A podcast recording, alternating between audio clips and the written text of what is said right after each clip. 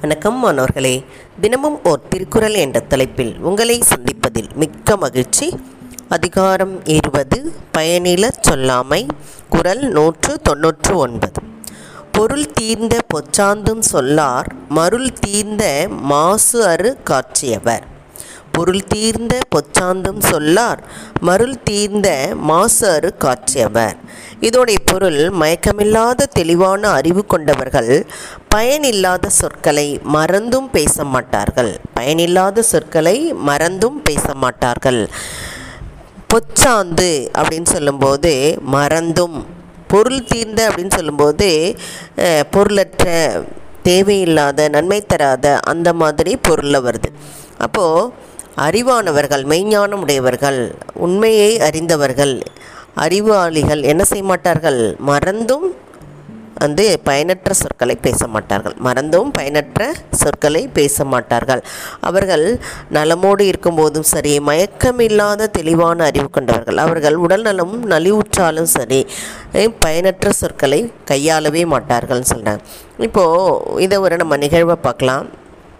சந்தோஷோட பள்ளியில் இலக்கியமன்ற விழா நடத்துகிறாங்க அப்போது குரல் வழி கதைகள் சொல்வதற்காக கதைக்கூறல் நிகழ்வுக்கு ஒரு சிறப்பு விருந்தினர் வரார்.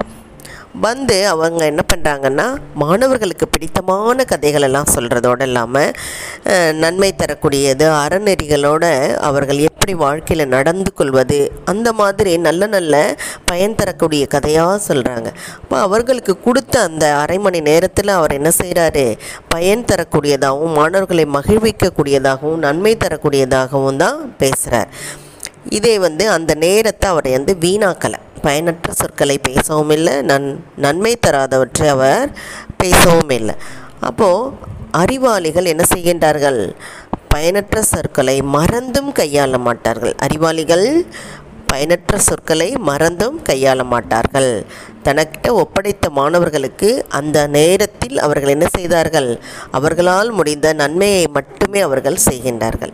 இதைத்தான் வந்து வள்ளுவரும் சொல்கிறார் பொருள் தீர்ந்த பொச்சாந்தும் சொல்லார். எந்த நிலையிலும் அவர்கள் என்ன செய்ய மாட்டார்களாம் மறந்தும் பயனற்ற சொற்களை பயன்படுத்த மாட்டார்கள். பயனற்ற சொற்களை பயன்படுத்த மாட்டார்கள். மருள் தீர்ந்த மாசரு காட்சியவர். அப்படின்றாங்க. பயனில்லாத சொற்களை அவர்கள் பேச மாட்டார்கள் மயக்கமில்லாத மருள்னா மயக்கம். மயக்கமில்லாத தெளிவான அறிவு கொண்டவர்கள்.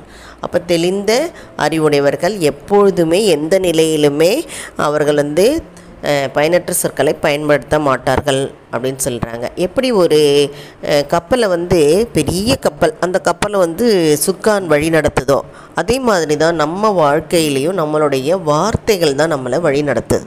அதனால் நம்ம நாவை சரியான முறையில் கையாள வேண்டும்.